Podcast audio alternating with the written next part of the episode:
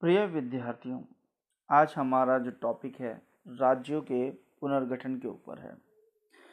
बंटवारे और देशीय रियासतों के विलय के साथ ही राष्ट्रीय निर्माण की प्रक्रिया का अंत नहीं हुआ।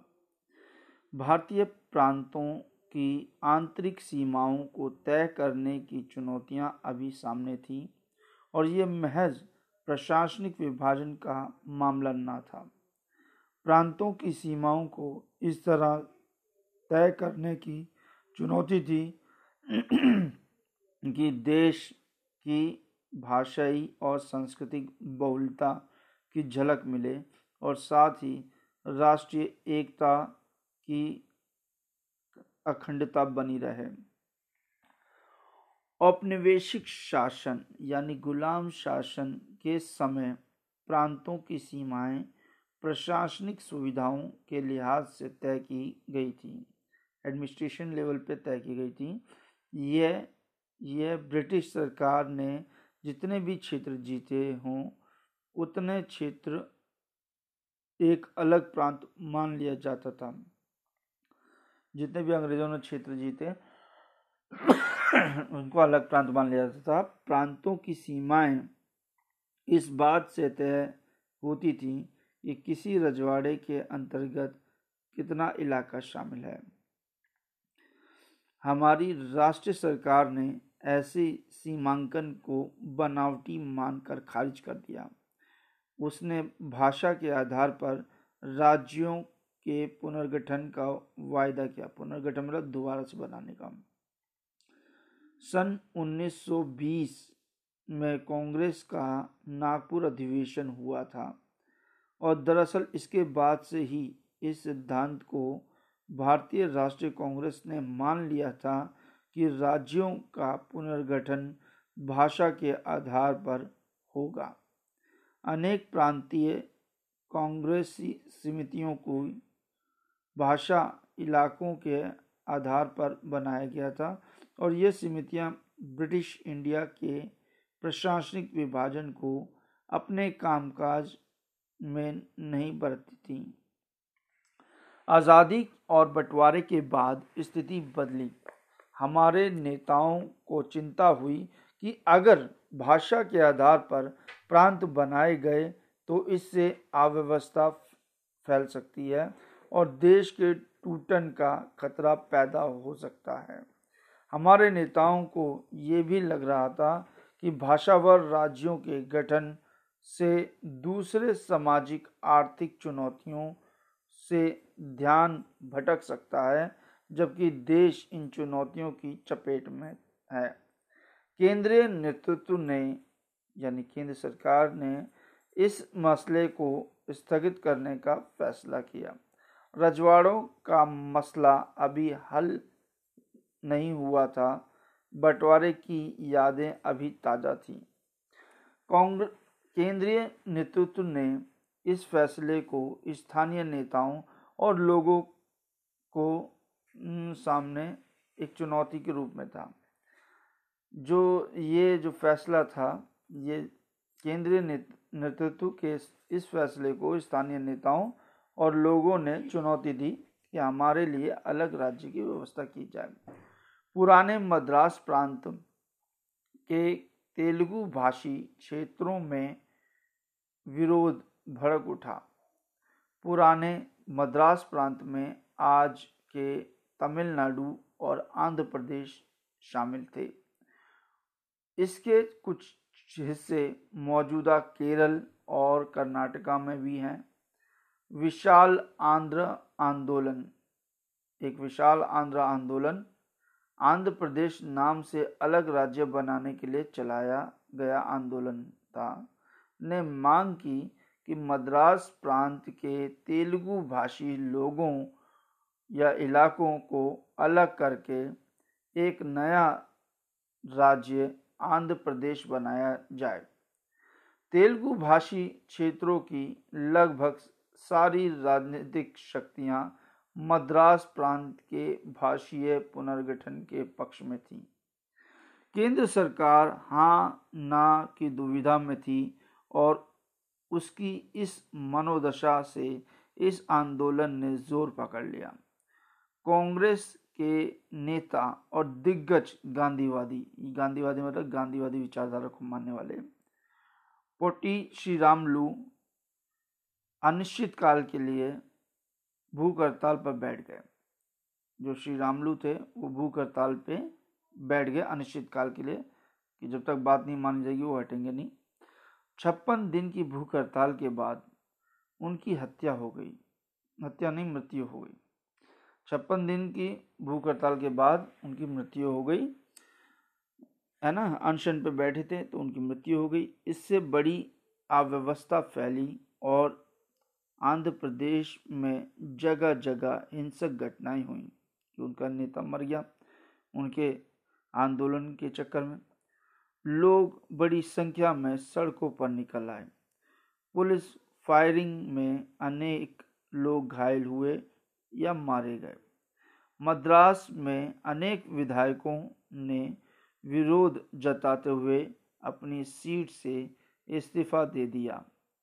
आखिरकार सन 1952 के दिसंबर में प्रधानमंत्री ने आंध्र प्रदेश नाम से एक अलग राज्य बनाने की घोषणा कर दी।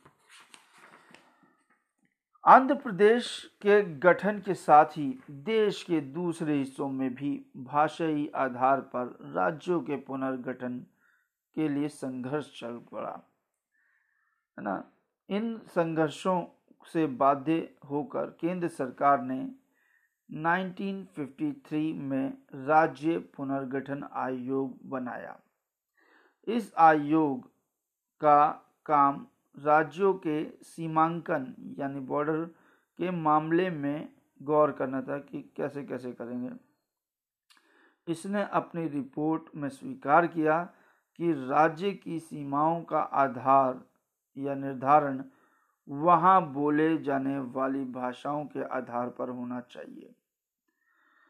इस आयोग की रिपोर्ट के आधार पर 1956 में राज्य पुनर्गठन अधिनियम पास हुआ और इस अधिनियम के आधार पर चौदह राज्य और छह केंद्र शासित प्रदेश बने। अब थोड़ा हम श्री पटी श्री राम, पटरी शाह श्री रामलू के बारे में बात करते हैं, जो 1901 में और 90 जो 1901 में पैदा हुए और 1952 में मार गए। गांधीवादी कार्यकर्ता थे। नमक सत्याग्रह में भाग लेने के लिए सरकारी नौकरी छोड़ी थी इन्होंने। व्यक्तिगत सत्याग्रह में भागीदारी बने। 1946 में इस मांग को लेकर उपवास पर बैठे कि मद्रास प्रांत के मंदिर दलितों के लिए खोल दिए जाएँ। आंध्र प्रदेश नाम से एक अलग राज्य बनाने की मांग को लेकर 19 अक्टूबर 1952 से आमरण अनशन पर बैठ गए और 15 दिसंबर उन्नीस सौ बावन को अनशन के दौरान उनकी मृत्यु हो गई। तो ये श्री रामलू के बारे में था, जिन्होंने आंध्र प्रदेश राज्य का निर्माण कराने में योगदान दिया।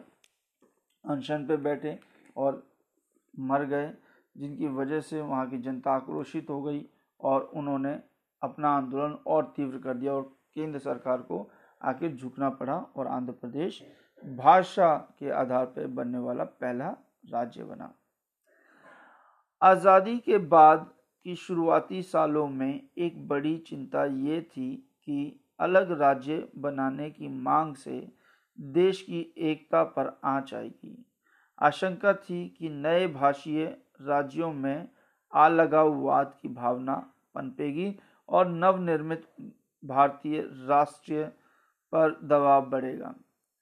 जनता के दबाव में आकर आखिरकार नेतृत्व ने भाषा के आधार पर राज्यों के पुनर्गठन की पुनर्गठन का मा, की मांग मान ली।